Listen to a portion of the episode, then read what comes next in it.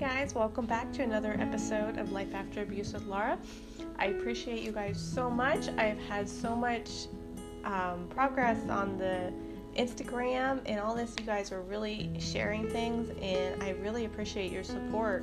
And if anyone that hasn't already, if you're watching this on YouTube, if you could go and like this video and subscribe, because I see people liking or watching them but I don't have as many subscribers. I need the subscribers. So please help me out and go click the subscribe button if you're watching this. And if this is valuable to you, share it on your Facebook um, so other people can see it. I appreciate it. Thanks so much.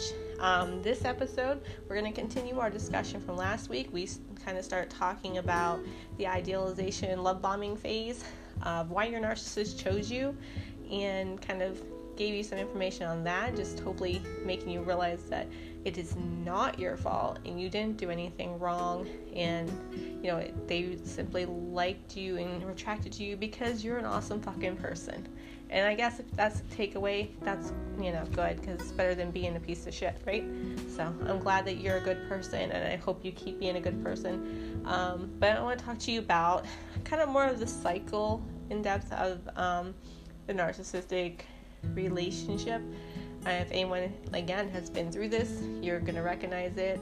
Um, but I'm going to give you some labels for it. So after, like, oh, first of all, this, the fate, like the idealization, love bombing phase, this can go on a long time before you really start to see some of these negative things. Um, they could go on weeks they could go on months. They could even go on like close to a year or more. Like these narcissists, you know, are capable of pretending to be normal if they want to, if they have the ambition, if they're strong enough to do it. Um, so yeah, it, it, you know, and that's how they get you suckered in because they don't, you know, show you who's under that mask right away because you'd fucking leave. So this can go on a long time, and you'll slowly start to see pieces of it coming out over time. Um, and then, like I said, then you get into the cycle, and hopefully you get out right away. But a lot of times we stay in, and this cycle can go on and on and on. It can go on years, it can go on months, like it's crazy. It can go on forever. Um, so, a lot of times we will go on to the devalue stage when the narcissist does not feel like you are giving them enough attention. And for a lot of us, this sounds ridiculous because as empaths, we give too much attention to everybody but ourselves. So they're getting plenty of attention from you. Don't think that you're not doing anything wrong or doing anything right, excuse me. Um, a lot of times you are giving your all to them already, but it's not enough. It'll never be enough. Like you could do everything right and perfect, and you're still not doing enough for them because they just constantly need more. So just know that, like, you have done enough um, but they won't tell you it's not. That's just what they do. Um, they're constantly on the prowl for new supply, and supply is anybody that will, you know, fluff their ego basically. And this could, you know, be family, it could be friends, or it could be another relationship. Um, a lot of times, family, you know, family's family. You can't, you know, to say, oh, this person's bad and just abandon them to their family a lot of times. Like, they might recognize this person to be a narcissist, but they're family. And same thing for friends. Like, sometimes friendships will eventually fizzle out whenever they realize this person is, you know, damaged goods. But a lot of times they put on this front for their friends too. Like, they'll be the perfect friend. They'll help everybody out. You know, they'll have fun. They'll be, you know, they won't show this side to most of those people. Usually they can keep this stuff up really good for friends and family. It's usually, you know, the people in the relationships that finally start to see who they are, you know, underneath because we just have a different kind of a love and they wait until we have, you know, this a relationship like locked in and that's when, you know, you'll start to see cracks. Um, so you'll start to see red flags when you you know a lot of times whenever you will ask them to be maybe more empathetic to you and your needs you know to compromise a little bit on some stuff um, for boundaries, for honesty, you know, anything like that. Um, just their healthy requests that you're asking for more of them, like because you're giving it and you just want to receive it, which is perfectly normal. But they're gonna see that is like, well, you're asking too much of me, you know, and he, they're they're not capable of giving you these things, you know. So they're gonna start to, you know, be ready to go because they're not going to be discarded. They don't ever want to be discarded. That's their biggest fear is you discarding them. So they're going to discard you before you have a chance to do it to them. So they're going to start, you know, shopping around for new supply. And they will take any supply they can get. It doesn't matter what they look like, how they act. Anybody that's willing to fluff their ego for them works for them. They're not picky. You know, like I said, they could just have a bunch of friends to hang out with. They might not necessarily cheat.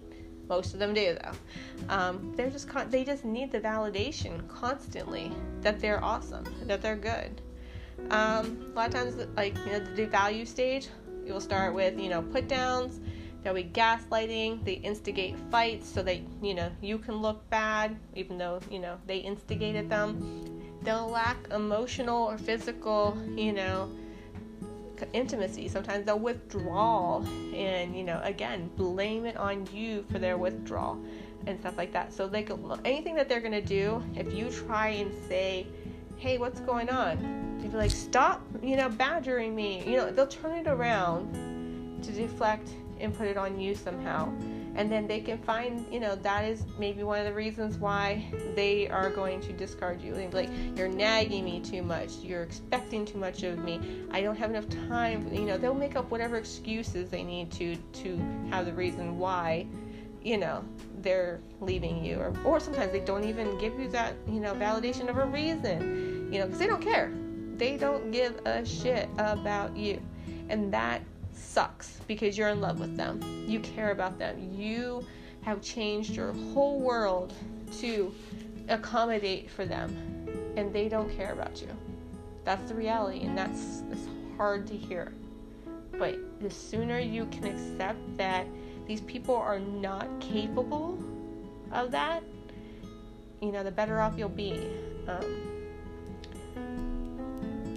so look for changes in their behaviors. Um, if they, you know, s- suddenly start dressing different, you know, acting different, they kind of, you know, they disappear and then they just suddenly come back and like you're not allowed to ask where they were or what they were doing. You know, it's a good indication they're out shopping for new supply and you're probably going to be discarded. Um, they'll usually wait. They'll, you know, because they can't be without supply. So they're probably not going to end a relationship unless they have somebody to run to.